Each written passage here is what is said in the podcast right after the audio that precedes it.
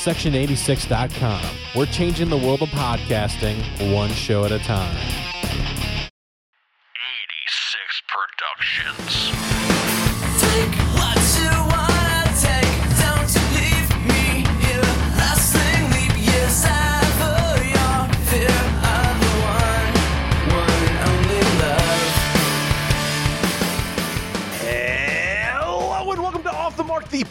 Podcast providing the most in-depth insight and analysis into the world of professional wrestling. On today's show, we have Aaron, Roger, and Joe just join Andrew as we discuss this month's feud from the turnbuckle. So, Aaron, we didn't have any deaths, but we did have a release. So, who got released this time? Uh, you, you almost sound disappointed with that, Andy, but uh, no, uh, it was uh, the authors of pain uh, were uh, were let go. I, you know, I would say I, I kind of want to see them do more on in WWE. I, I really would have loved to have seen a little bit more in the main roster. I think once COVID hit, it just you know it was kind of downhill from there for them.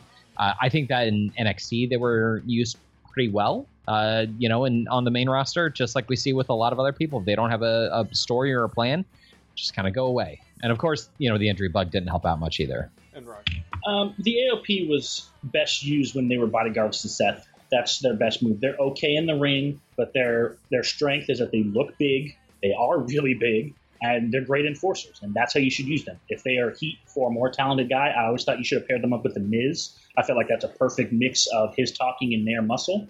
But with Seth Rollins and his cult, it worked very well too. But unfortunately, they were always hurt, and that's a shame because I do think they have a place in wrestling. I don't think they're main event. They're not FTR by any means, but they definitely have a place in the tag division. Uh, I will always remember their uh, match against DIY in uh, Chicago, I believe it was, uh, and it was it was wonderful. The things the ladder match, um, and they really impressed me in that. And it, it is it's unfortunate that they've had so many injuries in such a little bit of, uh, of time. It'll be interesting to see if they go anywhere else, and as long as they can stay healthy. Uh, like everybody else said, they can be a powerhouse, uh, but I don't see them as main event talent. No, and I actually think that they're going to be going. Uh, I, I was debating like where would they go. I don't think they're going to go to AEW. I think they're going to end up going to Impact for a little bit, and then I bet they uh, go to New Japan and uh, tear it up there because just because of their size, and I think they have a, a decent look. So. Um, uh, something interesting that did happen, though. Of course, we had a SummerSlam, and then we had another pay per view right afterwards. Um, but uh, Roman won the Universal title. Um, uh, Doug, did you are you happy that he won it? I don't know if I'm happy that he won it. I, I don't have a problem with him winning. I predicted him to win just based on the fact that it, it's Roman Reigns. WWE is going to give it to him. Uh, I'm interested to see what they're doing with him, especially now that he's teaming up with Paul Heyman, and they're going to go a true heel route with uh, Roman Reigns, which I think has been has been missed, and I think they're going to finally get people to appreciate Roman Reigns' ability to even be a heel. Um, and then maybe he can be a face later on again. But for right now, this was the right move. It's going to get eyes on the on the product again, and we'll see where they go from here. Right move, probably a couple years too late. I think if you had turned Roman a few years ago, by now he probably would be beloved and, and be a, a fine babyface, very similar to The Rock. How people eventually started to really enjoy Rock's work after you let him cut loose. But Roman going heel and winning the title was fine. But I will say, as we've said many times, when in doubt, if there's an opportunity to cut Bray Wyatt off at the knees, WWE will do it. Well, there you go. Yeah, and I think that you know him winning, I was a little surprised why they even gave it to the Fiend. Like it just seemed kind of unnecessary, you know, to like have a one week title reign, quote unquote. Like it's not even a reign then, right? Like it's just you gave it to him for a moment, and they did this to him previously. It just it's it's incredibly unfortunate, and I think that it, it does him a, a huge disservice. And you know, for Roman, kind of what I actually dig what they're doing right now with him. I think that it's pretty good. I think that they are moving in a direction that is making me more interested. In fact, like if I'm thinking about Raw or SmackDown, like SmackDown seems way more interesting to me than Raw does right now. Uh, not just because it's you know less of a time suck, but because they have better stories on them. And so you know, with Roman winning, that's good, and, and pairing him with Heyman also a good thing. Let's see what they let's see what comes of it. Yeah, I'm not a huge fan of uh, Wyatt getting uh, the title. You know, it being that transition champion because to me that just I think hurts him. It, it's like you're building him up, you're building him up, and then they're like, "All right, now we're done with you. Throw you away." and I guess that that part bothers me. But oh well. Uh, something that also is is uh I'm in between on is that Finn he's the new NXT champion. He won on uh, Super Tuesday. Um, Aaron, did, did- I'm surprised that he ended up winning it. I thought they were going to give it back to Cole. I I expected Finn to win mostly because you know Adam Cole lost the title to Keith Lee, who then lost it to um, uh, Killer Kross, uh, Kross. Uh, you know, I didn't think that they would then put it right back on Cole. I thought that would make more sense to you know go with you know quote unquote new blood, right? Uh, you know, a, a, uh, with Finn, and I actually think it's it's kind of neat that he won because the matches that he can have. You know, they have a NXT is doing. I want to say it's is it in your house? Uh, is that the next pay per view they're doing? S- Anyone aware of that? But uh, they're, they're doing another pay per view in I want to say Octoberish or so. Yeah, it's like the first Sunday in October, which is weird because you they they were doing the Saturdays, and I think the Saturdays were great, and I think they should stay on Saturday. But yeah, Yeah. we'll we'll see what I agree. happens. Hopefully, they do switch back. I, I would really like to see that. But uh, he has a, a lot of opponents that he can face, and a lot of people that I would like to see in those main event matches. You know, him and Gargano had a match. I'd like to see though for the title. I would like to see him in, in Ciampa and Cole again. You know, that match was really good. It started off chain wrestling, and then it just expanded from there. Uh, that was a great way to kick off. Uh, honestly, I was almost going to say Impact. Uh, it's a great way to kick off uh, NXT, and I, I kind of like what they're doing with that. That said, I really hope that they have a plan for Finn, and it's not just a like play it by ear sort of situation. And, and Roger, I I do have a weird question about this. Do you think that this that Finn is going to, or I should ask you this: Do you think Finn's actually going to retain at the next pay per view, or is he going to be a continual thing where like they lose it at the big? Because he's technically a face, if you want to say that. Um, I wouldn't call Balor a face. I would call Balor a tweener. Like Finn fights whoever. Now, granted, lately he has, I guess, fought more um, heels. Like I know his last battle was with Damian Priest. Though Priest, of course, is a face now too, um, and he fought Thatcher. But Balor can go back and forth. Even Adam Cole was really playing the face in that match. You've kind of watched the way that they were structuring it. I do believe Balor's going to retain. I think we talked about this before. He's pretty much the last dominant face champion they've had. It also puts him in exclusive company. He joins Joe and Nakamura as the only two-time champions. I think he's going to have a long run. I actually thought Balor was going to win because I believed he was the one who was going to dethrone Kross.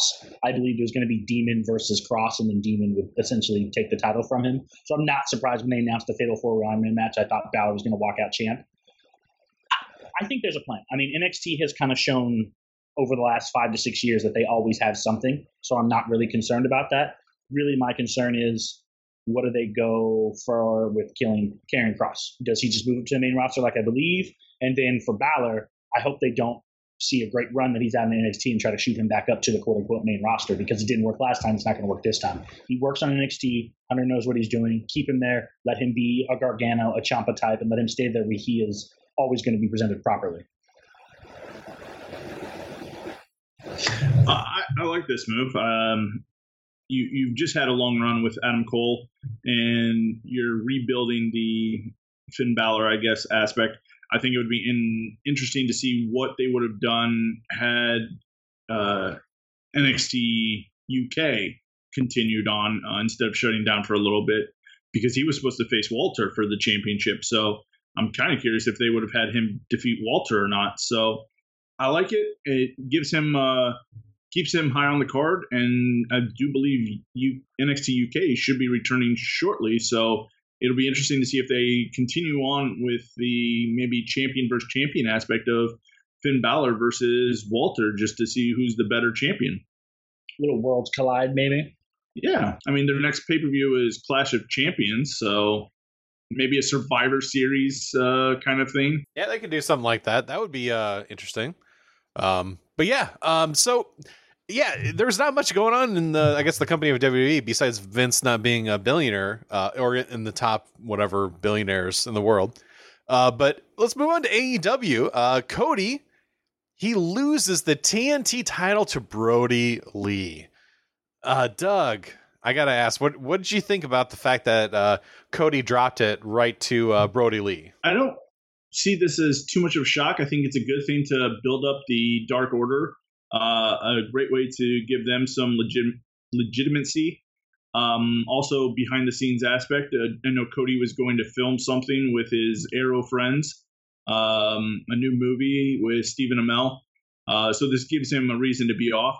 I was just surprised at the how dominant Brodie Lee was over uh, Cody, and just I mean, it was a almost pretty much a squash match, all in favor of Brodie Lee, and I'm just I'm a little amazed at how how well it you know was taken and everything, and um, you know it, it, whether you determine it's a good time for him to drop it. Uh, or let him rebuild his character off scene, uh, off screen for a little bit.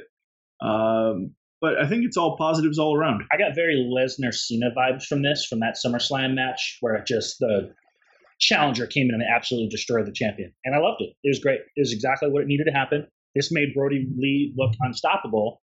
And there's only one person who's beaten him in AEW. So that made your champion look really good in comparison because the only guy to stop Brodie Lee is the guy who is your top guy. Like, fantastic move all the way around. I like the building of the Dark Order. I like them destroying the Rhodes family in general. Watching Anna Jay choke out Brandy was a great move. And just the Dark Order kind of running havoc. They need another dominant stable. I think this is a great move all around. I'm really happy to see where Brodie goes from here. Yeah, I, I agree with uh, with you guys. I definitely echo your thoughts. And you know, Brodie was somebody that in WWE we kind of thought was misused, and I think here they're using him pretty well. I don't know if I would have had him go straight to Moxley when he came in, which it kind of seemed a little bit like he did. Uh, but either way, you take that aside. One of the things I think I had said a couple weeks ago is that I don't like when they have a monster heel come in, you feed them to the champion, and then they just go away. It actually seems like AEW is doing a very good job of not doing that because, you know, as we're going to talk about a little bit later on, one of the guys that got fed to Cody, you know, he's actually got a something going on with him, and similar thing here with Brodie. You know, when you have him win the title, even after losing to Moxley, that's a good sign. And also the one thing I do I do like the fact that Brodie Lee is actually being able to wrestle. It seemed like in WWE he was uh, held back a lot, and you you can actually see how good of a wrestler he is. I I've said it before on the show. If you ever just look up Moxley and Brodie Lee, and they opened, they were the, they were the curtain jerker, and they tore the house down on the first match. And after that, all the matches I could all I could think about was that match still. So. Um, but yeah, that just shows that yeah they're in the right company. Those, especially those two guys, Moxley and uh, uh, Lee. Um, another another team that is also in the right com- company, and uh, I remember Doug joking with them about AEW FTR. They won the tag titles. So Doug, what do you think about that? It's a nice progression, and they've set this one up a lot on uh, being the elite. I think, and it's it's been a growing thing. Uh, when we saw Revolution and the you know just the every every little hint that they've done between Hangman Page and Kenny Omega on on are they going to turn on each other or anything like this, and everything they've done on Dynamite to you know support where like it really did look like uh, FTR was trying to become that wedge in between them. I've loved this storyline. I've loved this setup, and this made the logical sense to have them defeat them. Uh, and also, it makes a logical sense to kind of build up the feud between uh, Young Bucks and FTR and s- have that build up to a, a huge momentum. I mean, we've already been looking forward to that match. Now, with them having the titles and a little bit more build up, the, the revenge match between them is going to be, I think, that much better. I think it's been predictable. I think it's been um, done very well. And I don't say predictable in a bad way. I say in a very smart, logical, there's been very clear steps, as like Doug said. I've enjoyed every moment of this. This is exactly what should have happened. If you didn't see this one coming, you haven't been paying attention because FTR was clearly tapped as the next champs.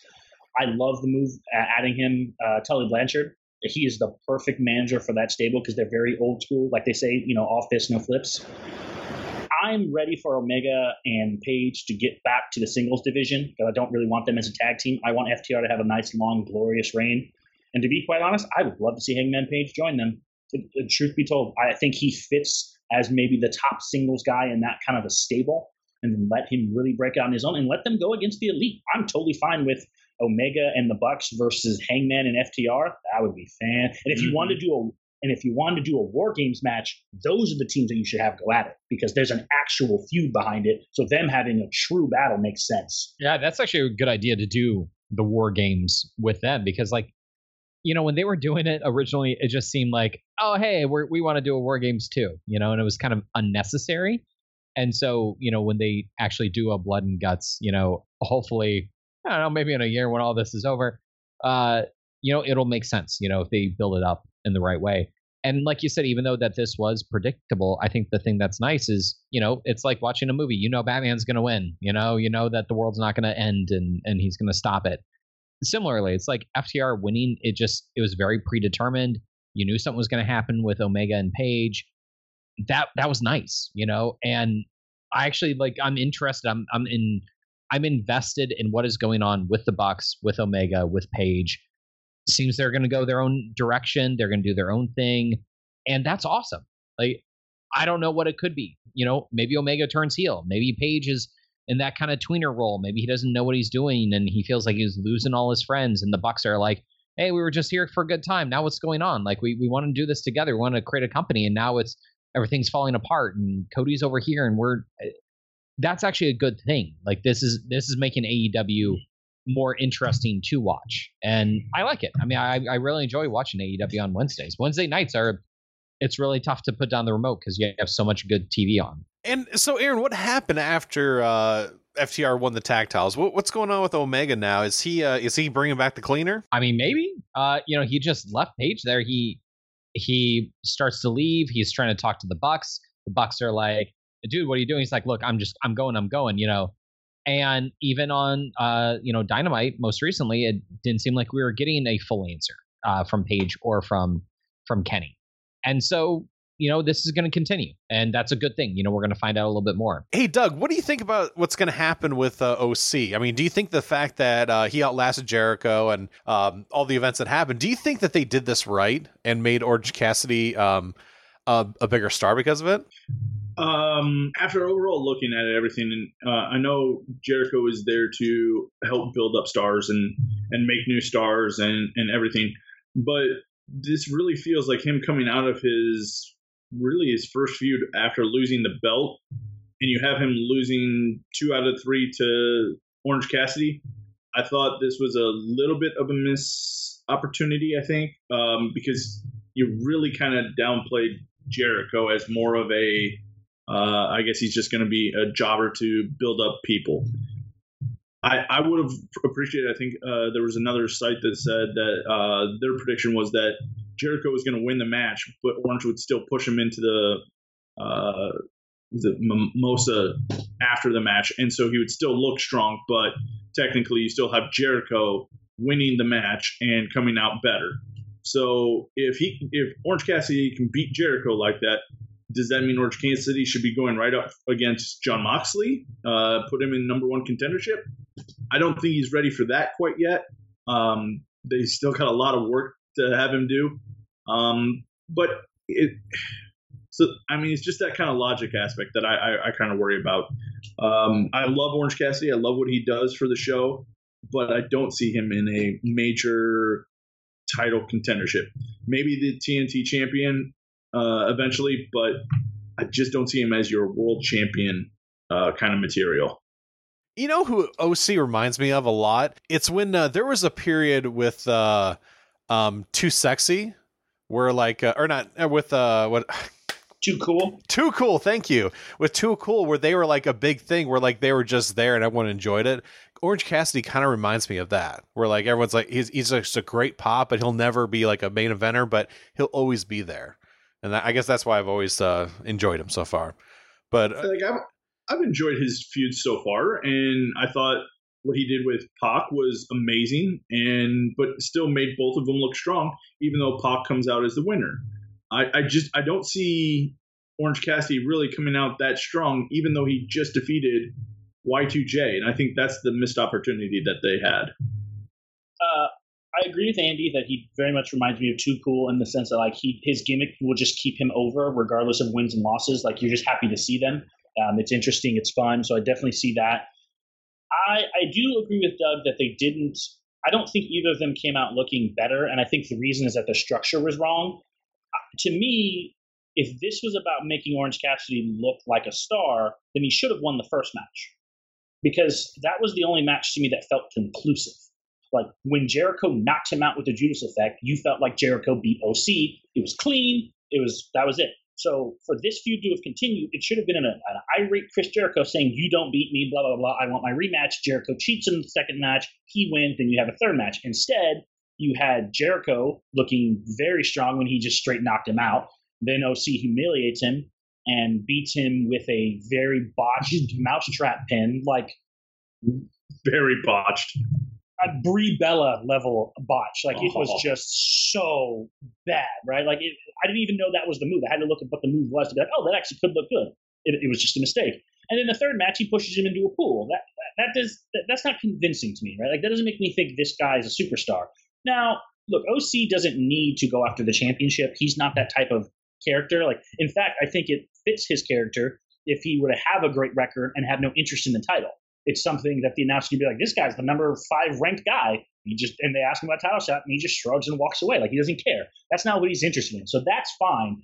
I just think that if you were going to have him go over Jericho, who I think up until that point had only lost to Moxley in singles match, then you probably should have had OC convincingly beat him in a match, and they didn't do that. I, I just I think the promos were fine. I think the feud overall was fine, but I don't think this accomplished what it should have. I, I'm in total agreement with you guys. I actually was kind of surprised. I, I kind of thought that most people would have been like, "Oh yeah, it's great. Uh, you know, it's it's a good way to put over new talent." But I love OC, but he did not need to win this. He really did not need to win it at all, and it made actually made Jericho look much weaker by comparison. And Jericho is somebody who should not be losing that type of a match. Losing one to him, okay, you know, and especially like I know they they botched it, but if they would have gotten it right, it's like, oh, you were able to get me, you have a win over me, but it's not a real win, you know. So I want to, you know, take you on in another match, and I just felt like, where's he go? Like after this feud, where's Orange Cassidy gonna go? You know, are they gonna showcase him a lot more? Are they like he's not going after the TNT title? You know, there's no way him and Brodie Lee are gonna have that. Uh, They that is not they are not built for that, right? So where does he go from here? Where's OC gonna go? And then Jericho. I mean, yeah, that's the thing, right? Like, oh, he's gonna go to Omega. Like, Well, you use Orange Cassidy as a guy that a heel that a guy uses to get over as how vicious he is. The same way Pac beat him down. If you want Kenny Omega to go heel, you have Kenny Omega beat the crap out of Orange Cassidy because OC will always get sympathy, and that's a fine Yeah. role for OC. And to clarify, I think OC should have won the feud. Like I would have had him win two out of three. I would have just had him win it differently. Like I don't have a problem with OC going over. I just have a problem with his two wins coming off of fluky. Because to me, it's like what Angle said with Michael. If I beat you at WrestleMania and you beat me two other times somewhere else, my win's still better. Congratulations. Yeah.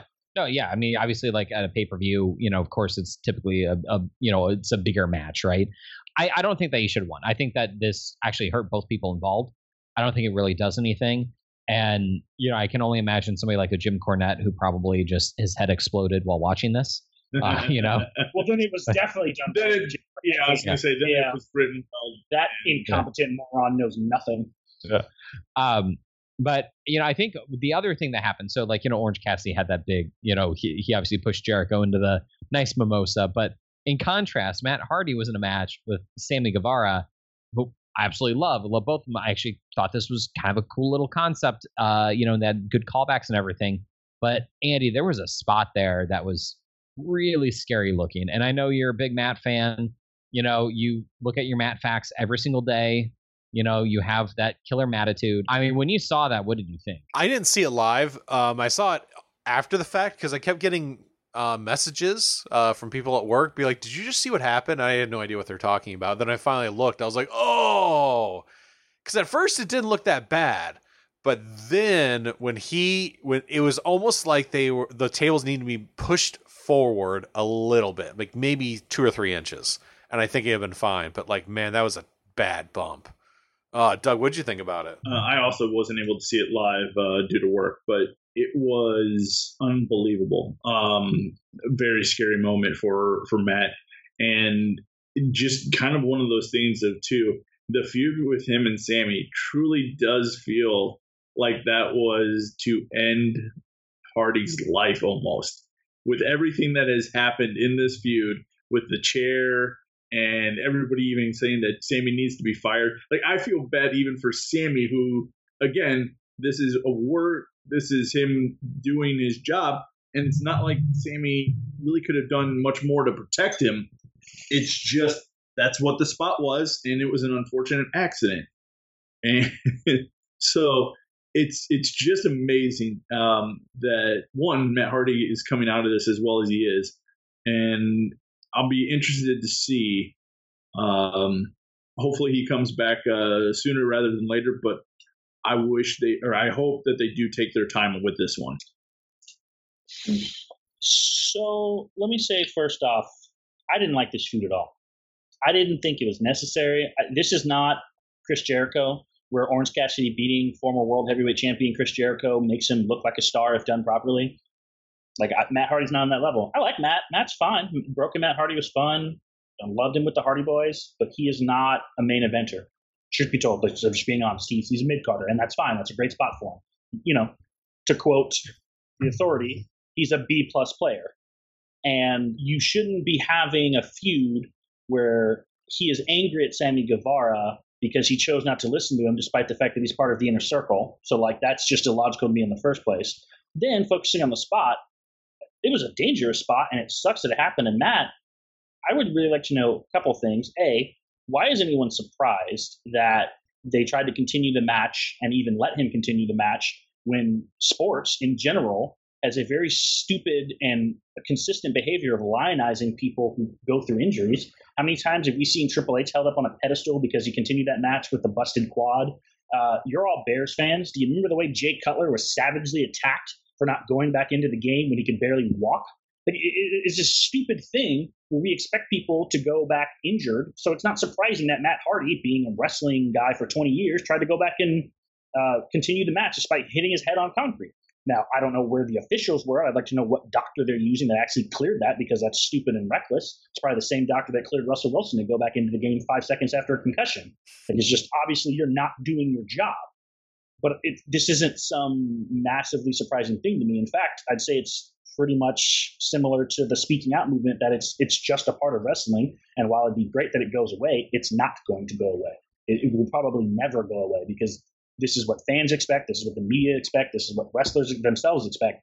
They want to hurt themselves and fight through injuries despite it not being for their well-being. And then 20 years later, we're talking about their early death for a surprise, surprise, because they're hooked on painkillers. Like this is where it starts. Do you think that they? I mean, had they not made the stipulation of Matt Hardy had to leave if he lost, do you think they would have continued, or is because of the stipulation they had to do something to make sure that the they could continue storyline later? I think Matt Hardy made the call and lied, saying he was healthy. You could have called this a no contest and stopped the match. It's not like the stipulation couldn't have been worked around. If, if the stipulation is Matt Hardy loses and leaves, okay, we're stopping the match. No contest. It's not a forfeit victory. We'll continue the match later. And also, I'm sorry, it's storylines. We've seen uh, companies ignore their own rules for years. If this guy is legitimately hurt, first and foremost, that is your concern. You don't continue a match because of a stipulation when a guy's bonked his head off the concrete like that. That was just dumb. Like it's not surprising. It's I've seen it for years in football. I've seen it for years in every other sport. But it's stupid. It, it's really, really stupid. And this is the type of behavior that leads to us opening up shows talking about why so and so has died at 55. It's reckless. I, that's the biggest thing. It, it was very reckless, and you know, I don't care if a doctor had cleared him. You looked at that, and he was down. Uh, somebody counted. He was down for like 45 seconds, not moving. Like you, you just say, "Look, look, dude, it's it's fine. Like it's no contest. I I understand you feel good. I can't let you go back out there. I cannot do that in good conscience. Like I, it doesn't matter. Like it honestly doesn't. It, like that Tony Khan, I'm I'm actually like disappointed that he didn't stand up a little bit more for that because like I can only imagine what would happen if the Jags, if all of a sudden Gardner Minshew got hurt, you know, and he he tells his dad he's like, oh no, I'm fine, I can go back out there, and it's like, uh, no, dude, you you just got concussed. You are not They going would- back out there. But they would take his helmet. He would never be allowed back on the field. Yeah. Like that, that that's the problem. Tony Khan should have quote unquote took his proverbial helmet and been like, no, this match is over. Like we're not doing this. Yeah, I, I agree. Um, one thing that did happen that was really interesting um, on Wednesday, Rusev, also known as Miro, uh, debuted on AEW. Um, uh, I'm I was shocked. Aaron, uh, he was doing so well on Twitch, and now he decides, "Hey, I'm not done with wrestling." What do you think? this this was a I, with everybody that was let go. You know, we we obviously talked about it back in March, April, uh, when they got rid of a ton of people. I guess it'd be April. Uh, he was the one at the top of the list, in my opinion. Like, you know, it was like Gallows and Anderson were big ones. Obviously, him. You know, and then there were a bunch of other like you know mid card, lower mid card people. But you know, Rusev was somebody who, with the right company, could do wonders. And so, you know, it's awesome to see him on TV. I'm curious what they're gonna do. He's the best man for Kip Sabian. Like, you know, like I didn't know them as being good friends, but apparently they are. Uh, you know, that's the storyline they're gonna go with. Uh, you know, he gave a nice little kind of worked shoot uh, there about grabbing the brass ring and the glass ceiling. So, you know, I, I think you could do wonders. I would love to see him and Moxley tear it up. I would love to see him and Brodie Lee, Lance Archer. He has a whole lot of people he can, you know, a lot of dance partners right now. So uh, I'm very happy to see him, and you know, I'm very, I, I will be very happy to hear, you know, uh, you know, Rusev Day chance. Uh, obviously, with uh, changing it just ever so slightly. happy to see uh, Miro for sure. I'm, you know, I never believed his retirement was legit. I think he was just being smart and biding his time and, and enjoying some time off that he's needed. I think he's a great signing for AEW because he's a solid mid carder who does have the potential, if built properly, to be in that upper echelon and the top of the star. I think he's got talent. He obviously can get very over without a push, let alone with a proper push. He had one of the best entrances in WrestleMania history, so he's got credibility from the E for sure. I think a feud with him and Moxley would be fun. I think a feud with him and Hangman would be fun. There's a lot of guys that I could really. I'd even watch him and Brodie Lee. Like that'd be a really fun, kind of hard hitting matchup. So I'm glad he's there. I think they're going to slow play it with him. Like I, I think being the best man, he's probably not going to do a whole lot to start. Probably going to be some silly little wedding storyline where he's probably the inverse of what was going on with him and Lana and, and uh, Lashley, which is fine. He's good at comedy.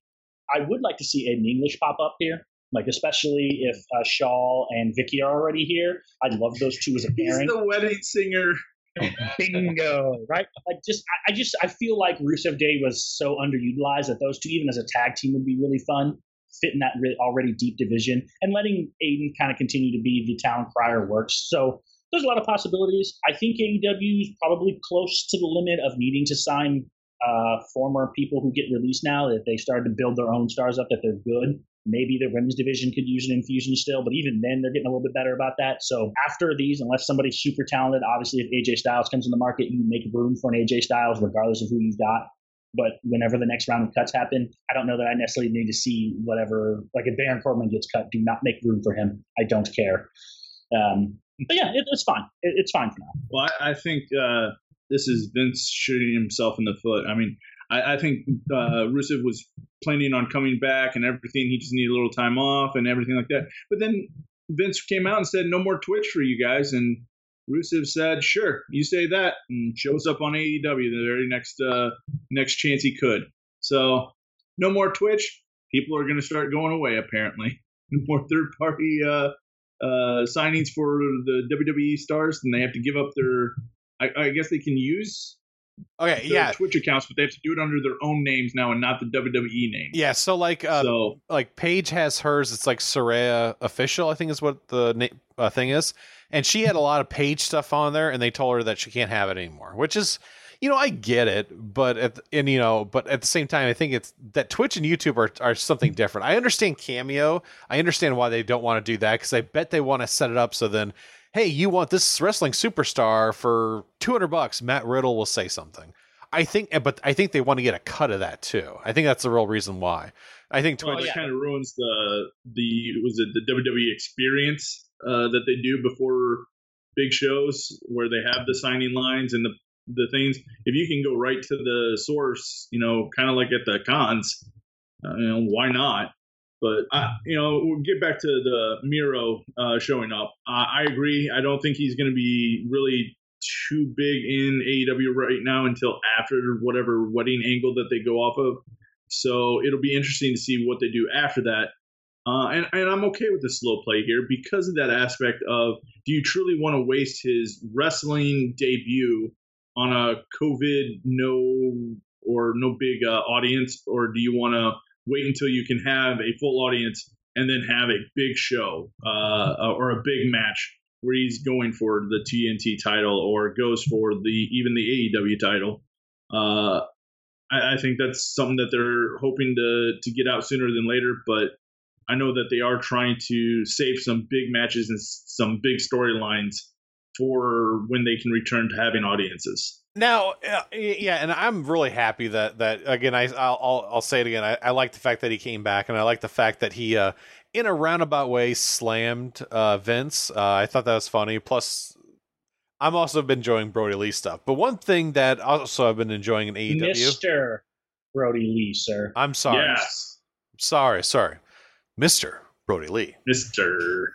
I'm glad. I'm glad you caught that. um, so M- M- MJF, I, I think, is also uh, he is going to be the biggest thing I think in this company. He did lose to Moxley, um, and, and I think a great match, and I just see potential uh, just oozing from that guy. I've said it before. I still think he's going to be something huge, uh, and I hope he does it stays in AEW uh, for his entire career just because of that. Um, Doug, what did you think about that match? And don't mention the guy who ran up and tried to hug Moxley.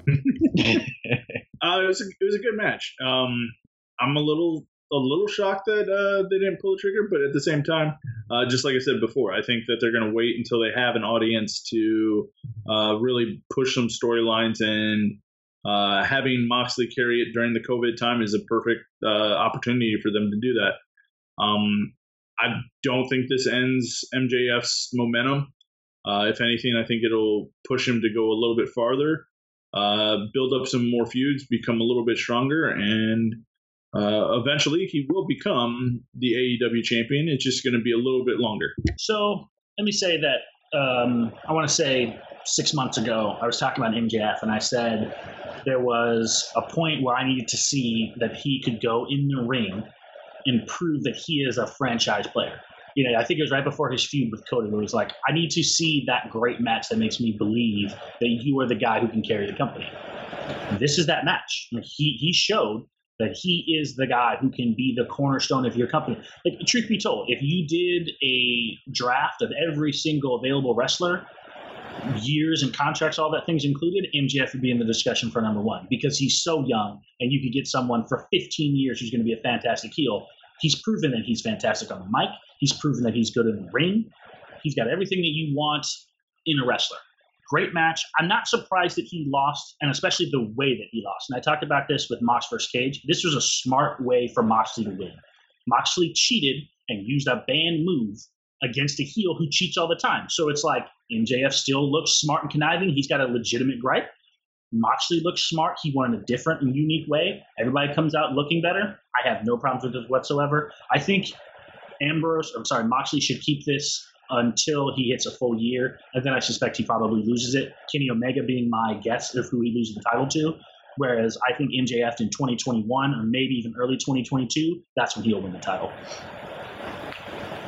No, I, I agree with everything that you said there, Roger. And I think one of the things that, you know, you think about WCW, one of their biggest faults that they had were some of the finishes where they were just kind of convoluted, especially in their biggest matches. Think about Sting Hogan, uh, Nash and Goldberg, you know, and, and then a, a few others that probably come to mind where it just like, that was the finish, really? And with this one, this was a great finish. You know, it was an amazing finish. To AEW's credit, things like that, it doesn't hurt both parties. And that's what you want to do. You want to like have them go and, and have another storyline ready to go. Moxley has an opponent ready to go in Lance Archer. MJF, there's a little bit of trouble brewing, it seems like, with him and Wardlow. Maybe. We'll see. They're kind of slow playing that, which is great. But, you know, as I had mentioned earlier, Lance Archer now is the the next challenger. After he lost to Cody, you know, he's been doing nothing but just tearing people apart. And so him and Moxley now have a match that's set for their anniversary show for when they were when they were on TNT first, uh, which is in about a month from now, which is crazy to think about. That it's already been a year for for AEW being here. But Andy, Lance Archer, Moxley, is this going to be a good one? I hope so. Um, I shouldn't really say hope so. I know it's going to be a good one. Um, I, I always like the one thing that that I do enjoy about AEW is that like WWE, it's kind of like they have their plan thing, and I think it's kind of stale, and they'll put like a spin on it. Hey, And AEW will take you in a different direction that you're not used to, and it's it's also not the same as NJPW too. And I think that they've been they got a decent formula, and I think that if you can get the casual fan that's the only WWE fan to actually just cross over and just watch for a month, I bet AEW will be way will be a lot will be way bigger, and I think it'll give WWE a, a run for a month its money at that time. I, I'll, I'll be interested just in the aspect of, you know, they have Lance is a, as a big, strong guy. They have Moxley, who's not afraid of anybody. You have Jake the Snake Roberts trying to mold him into this un, unstoppable beast, but you had him lose to Cody to give the TNT championship. If you have him lose to Moxley, is he just the guy that can't win the big one and he just demolishes everybody else, but he can't win the big one? I'm a little worried about that aspect, but uh, I have faith that AEW will do the right thing. So as far as Archer goes, he should have never faced Cody in that TNT finals. Because there's no shame in losing to Moxley, especially considering the list of people that Moxley beat. Jericho, Brodie Lee, Brian Cage, Kenny Omega. But to Doug's point, there is a certain concern of so you're just good enough to beat the weak talent. You can't keep losing to the top guys, but also Archer has zero business beating Moxley here. Like he should not be the next AEW champion by any circumstances. If I were to take booking bids, I'd say 99% chance Moxley retains because it's the right move. But so now it's the question of how does Moxley retain? How does Archer look? Is it going to be uh, Brian Cage got to play off an injury? MJF got to justify it by cheating. If Mox just straight up beats him kind of the way that he beat Brodie Lee and chokes him out or plants him in the middle of the ring, uh, you know, does Jake the Snake maybe cost Archer by accident and then they have a few, but that's kind of a rehash of the MJF thing. So I don't know. I'm, I'm curious to see where they're going. I think they've earned the benefit of the doubt, but maybe Archer wasn't the right choice here. And or if you were planning this ahead of time, he should not have been the one to lose to Cody in the finals. You could have picked a ton of different heels to lose to Cody in that finals for the TNT tournament. That way, when Moxley beats Archer, not that big of a deal. And look, I don't think losing is all that bad of a thing, but there is a perception in fans' eyes of, oh, you're only good enough to beat lower level guys. You do have to worry about that. All right, so let's thank our sponsor, HostGator. Are you a blogger or podcaster, or you're just not happy with your web host? You need to check out HostGator.com. You're going to find web hosting made easy and affordable. HostGator offers unlimited disk space, unlimited bandwidth, one-click script installs with free builder, and hands on the best control panel out there. Stop by today and try a free demo. Say easiest, and if you use special coupon code off the mark, you're going to save 25% off your web hosting packages. So what are you going to lose? Check out HostGator.com and take a bite out of your web hosting costs. Also, make sure you check out Section 86's off the mark page. Click on the banner on the top to save big on, on items from WShop.com. So AEW has signed a number of talents during the COVID era. You know, you think about Eddie Kingston, uh, you know, Ricky Starks, obviously Miro, Zack Ryder, uh, you know, and a few others. So I have a very interesting question to pose to everybody here. They signed some people, roster's getting a little bloated. Let's say they have to let a few people go. You know, just kind of a, a fun little exercise here. Roger, I'm going to ask you first if you got to let let's say you know two or three people go or or more whatever you want who do you think on AEW's roster should be yeah maybe we can probably let them go? So should or would? should or would either either way you know what whatever you're kind of thinking. So like you know if you're taking a look and you see somebody like Brandon Cutler who is 0 and 20 um you know for the year 0 and 25 uh, for his entire career with AEW maybe you know like ah, he's there to take pins you know maybe it's okay but you want to let somebody else go is there anybody in, in particular or any set of people that come to mind So two names off the top of my head I would get rid of immediately. Dustin Rhodes, Billy Gunn. Both of them would be cut. Mostly because I'm sick and tired Really? of Dustin Rhodes beating more talented people. I don't need Dustin Rhodes winning all the time. Like there's value in Brandon Cutler taking pinfalls. But when I see Dustin Rhodes squashing Shawn Spears or when he's scoring pinfalls over the Dark Order, I don't think he's helping. I, I'm, I'm sorry. I move Dustin to a back. I know that it's his brother's company, so he's always going to have a job. That's fine. I don't need him on screen. Like, let him be a producer, let him be a manager, let him do whatever you want to. Same thing goes with Billy Gunn. The, New Age Outlaws were over 20 plus years ago. It's over, bro. Road Dogg was by far the better of the two of you. Move him on, get rid of him. And then I guess if a third, I don't like Jake Hager. Like I have always thought he is overrated, and especially when it comes to big talented guys, I think there's a lot better. Lance Archer, uh, Miro, all the Brian Cage. There's way better people. Dr. Luther, he could go. I don't care about him at all. Um, I would sign Marco Stunt to a 10 year extension, 100%. I would keep him there for life. Uh, that's very interesting. So uh, you had mentioned Luther, uh, and his render that they have on AEW's web, like their website, it looks like a like an indie person. Like that was that was for me. That was probably gonna be my number one. Was I was gonna go with Luther. Doug, how about you? Is there any you know one or two people in particular that you look at and you're like, eh, not a fan? Um, I don't know. I think they do a decent job, especially with Dark, and you have your smaller talents uh, and your uh, boosting talents, um, your jobbers and everything. Like if you look at a Dark roster, except for the main event, you know who's going to win, and it it's not bad. But like I agree, uh, Luther uh, is one of the first ones I don't need in AEW. Um, uh, there's several people I actually don't even see on this uh, their official roster list that are often on AEW Dark. Um, the Peter Avalon and the Brandon Cutler thing is more of a being the elite thing. So I understand their their purpose there, and I do think that it will be a big moment when they finally do get that first initial win. Um, I still want them to do like a not a double DQ, but a double count out. Like have them face off against each other and constantly get double DQ'd or double count out or something where they both technically don't win.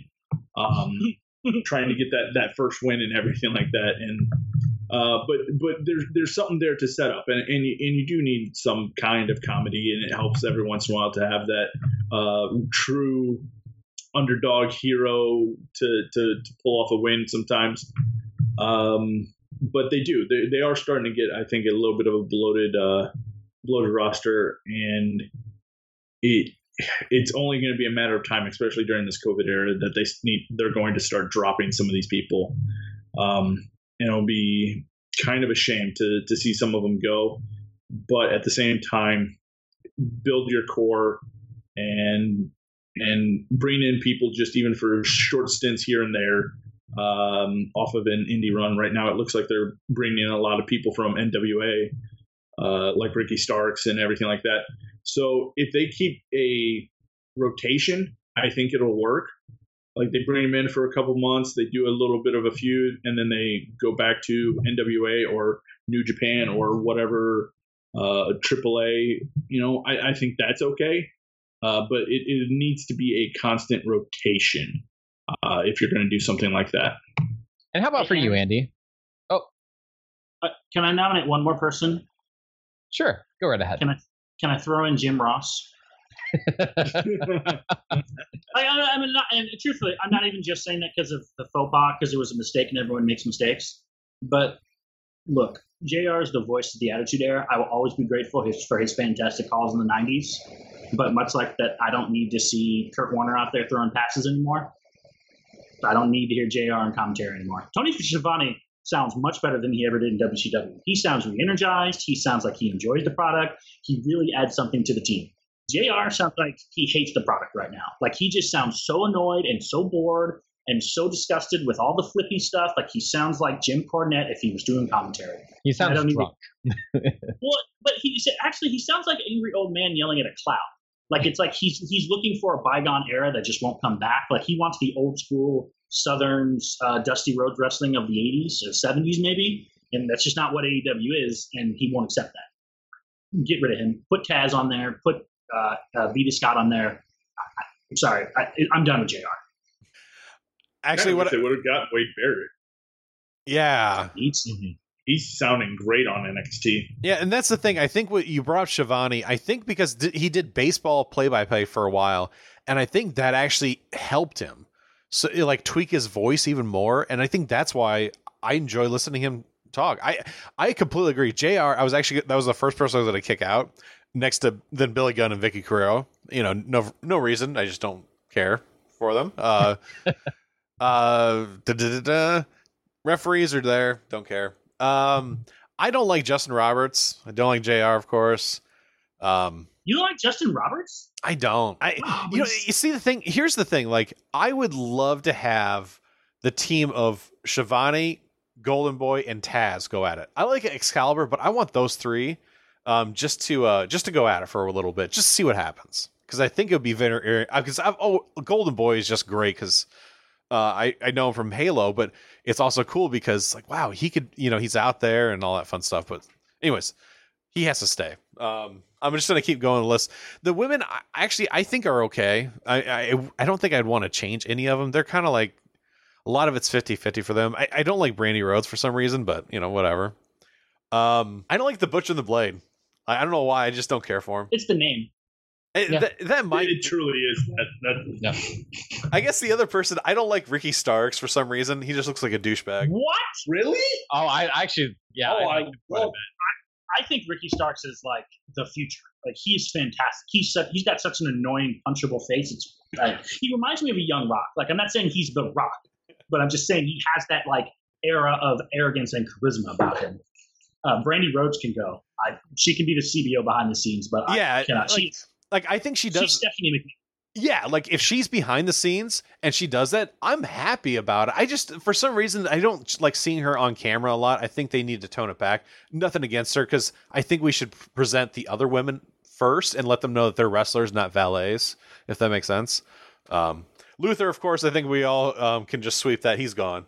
Um, oh man, I, Dustin Rowe. I- You know, I don't like Eddie Kingston either, and I and that's the other guy that like I think Really? he's good. I just don't care for him. And Cutler, of course, he should go. I want Angelico to go to NXT. Him and Jack Evans. I'm just saying. Aaron, can I nominate someone else to be cut? Because I'd like to cut Andy from our show. Eddie, Eddie Kingston just came, Andy, and on top of it, like he has a mouth on him, which is good. That's you know you want that. You want somebody that has a mouth, and like he fits that role really well. Ricky Starks, I think, you know, in the role that they currently have him in, is good. Uh, he has a good story, a good backstory. I, I like Ricky Starks. Uh, but that for me, I definitely would not do. Uh, so a couple of people that I, I'm, going to go for people that are actually like kind of showcased a little bit on TV, and um, one of them I'm not a fan of because I think that he actually brings the other person down, and that's Chuck Taylor. I am not a fan of his. I think that Trent Beretta by himself is fine. I think that he could actually. I think that he has a good look. He has good enough, you know, wrestling ability. I think that I would put him either with somebody else or let him do a singles. I'm not a huge fan of Chuck Taylor, so that's somebody that I would I would look into getting rid of. Obviously, as a tag team, I understand why they're there. Jack Evans similarly, but he's not on TV that much now. Joey Janela, not a fan of either, and I think that he's not a very good wrestler.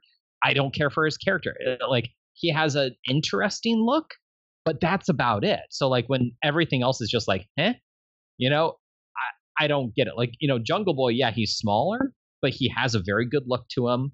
He's good enough in the ring. You, you can sympathize with him. Joey Janela, there's very, very little, you know, when it comes to that. Um, that statement brought to you by Penelope Ford. uh, I was referencing the very, very little part, just so we're clear. Yeah.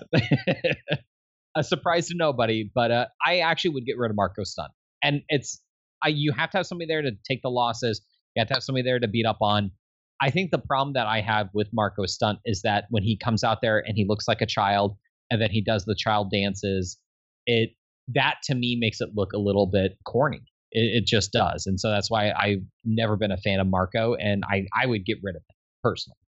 Uh, and I mean, only probably a couple other people I get rid of Michael Nakazawa because you know you already have enough comedy wrestlers there. You have enough people that can you know take the pins. Uh, I probably would get rid of uh, Sonny Kiss too. You know because I, I mean you know what Sonny's there to take the pins. I guess that's about it. But he You know, and I mean and like Joey have, have been a great tag team on Dark. they have been yeah. They I mean they do have some wins as a tag team. Uh, but you know like is there an audience that that is that that's for? I don't know, but that those are the people that I would probably get rid of. I do think Sonny Kiss has potential if he turned him heel. Like, truth be told, if you look at it from, um, you remember the Nation of Domination back in 97? They were saying things that maybe weren't inherently wrong, but the way they were presented and the audience they were presenting it towards would hate. it, look, AEW mostly tours in southern states. We know that the way Sonny Kiss acts is not going to be accepted in the South all that well. So you basically have him just be a heel. So instead of it being about his character, be about the fact that he's just assuming that they hate him and he's ignoring all the bad things that he does to people so that you let him be a heel character and let him do really mean things like DDT somebody on a concrete. And then he's like, oh, you guys just hate me because I'm different, ignoring the fact that mm-hmm. he obviously did something awful. So I think he could actually be a decent heel. His face character, that, I mean, look, he ain't gonna get cheers for that. Like I'm just being honest. I, don't, I don't see Huntsville, Alabama going crazy when he comes out and starts shaking his behind like uh, the Orlando Magic cheerleaders. Like let's just be real here. Like that's not the demographic. Maybe in Stardom that might work. I don't necessarily know that you're. I don't know what the male female breakdown of the demographic is. I guess it's at least seventy five percent male when you talk about wrestling. Don't see many males going crazy over that. So I'd probably get rid of one uh, Dark Order member too. They have too many people. Uh, see, I disagree with that because unlike the Wyatt family, I like that the Dark Order is actually building up as a cult. Like they add members. That that that's what a cult should be doing. Like they should be overwhelming you with numbers. And at some point, as long as it doesn't turn into an NWO, they should be able to actually overwhelm most of the roster. Well, I think that's the that might be the problem because, I mean, who can you really name? There's Brodie Lee, there's Evil Uno, Colt Cabana, kind of. Number Um, 10, I was gonna say Uh, number ten, and then Anna there's J, like Anna Jay. number one, number two. I don't number even know who three. those people are.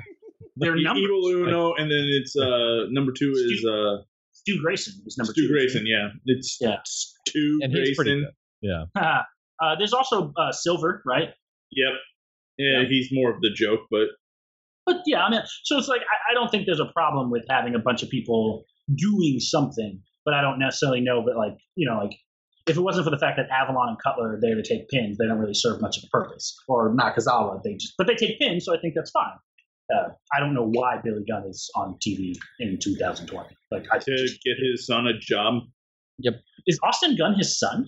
Yeah, that's Oh. legit father son, I and had that's the, probably the legit reason is he's trying to get his son over, and I you know what the thing is? He Billy Gunn like I think will is hurting him though.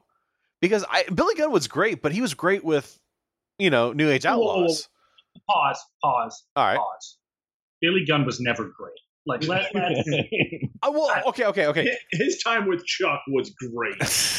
listen. If you talk about King of the Ring winners, who is the worst King of the Ring winner? Mabel. ever? Mabel. Yeah, definitely. Okay, who's second worst? Billy Gunn. Exactly. Edge literally came out in a promo and said, "I will not Billy Gunn this trophy." When you are an adjective or suck, it's because you are not good. No one's ever said, "I will not The Rock this" because they're not good enough to be The Rock. When you say, "I won't Billy Gunn something," it's a diss. He was bad. You know how many times they try to push him? Like, why do they always call him the best pure athlete in the company? Did he ever seem like the best pure athlete at any point in time in any company? What, he doesn't even do anything athletic. He does a jumping famous. That's it. And a stinger splash that looked awful. I'm sorry. Billy Gunn was never great. Road Dogg was by far the best part of that tag. No, yeah, yeah, he was, but Billy Gunn was there, so it, he was kind of like you know, like it was like ninety five percent, you know, Road Dogg, and then five percent Billy. But that that was the only time I enjoyed him. But the thing is, he wasn't a wrestler that I think that could elevate someone. Like if you have like someone, we'll just say like we'll use Ric Flair. He could elevate Charlotte, and then she could be up on his level. But if you take someone uh, pfft, like Brooklyn Brawler, if he if he has a child that uh, gets into wrestling, he's not going to do anything for him because he sucked. Um, and going back to the whole thing, it just brings up the fact that Billy Gunn sucks. so Just real quick, Billy Gunn was the third worst. Okay, Baron Corbin was number two. no, no, no, no, no, no. Baron Corbin's three. we'll just leave it at that. I'm going to be honest with you. I have a hard debate on that one. And I have to, think, I have to actually think about that one. And that saddens me. Next month's topic, who truly is? Roger spends two hours debating on who is who is the, the second worst. Oh, gosh. Like, I, honestly, at that point, I feel like we should have a conversation about Mabel, Billy Gunn, and Baron Corbin. Like, who really is the worst? Because I think Mabel might be better than Billy Gunn and Corbin. I'm going to be honest with you. Ooh, What that about is Ken tough. Shamrock beating The Rock in 1998. I mean, Ken it's Shamrock- Shamrock. Ken Shamrock was decent, right? Like, he had legitimate credentials.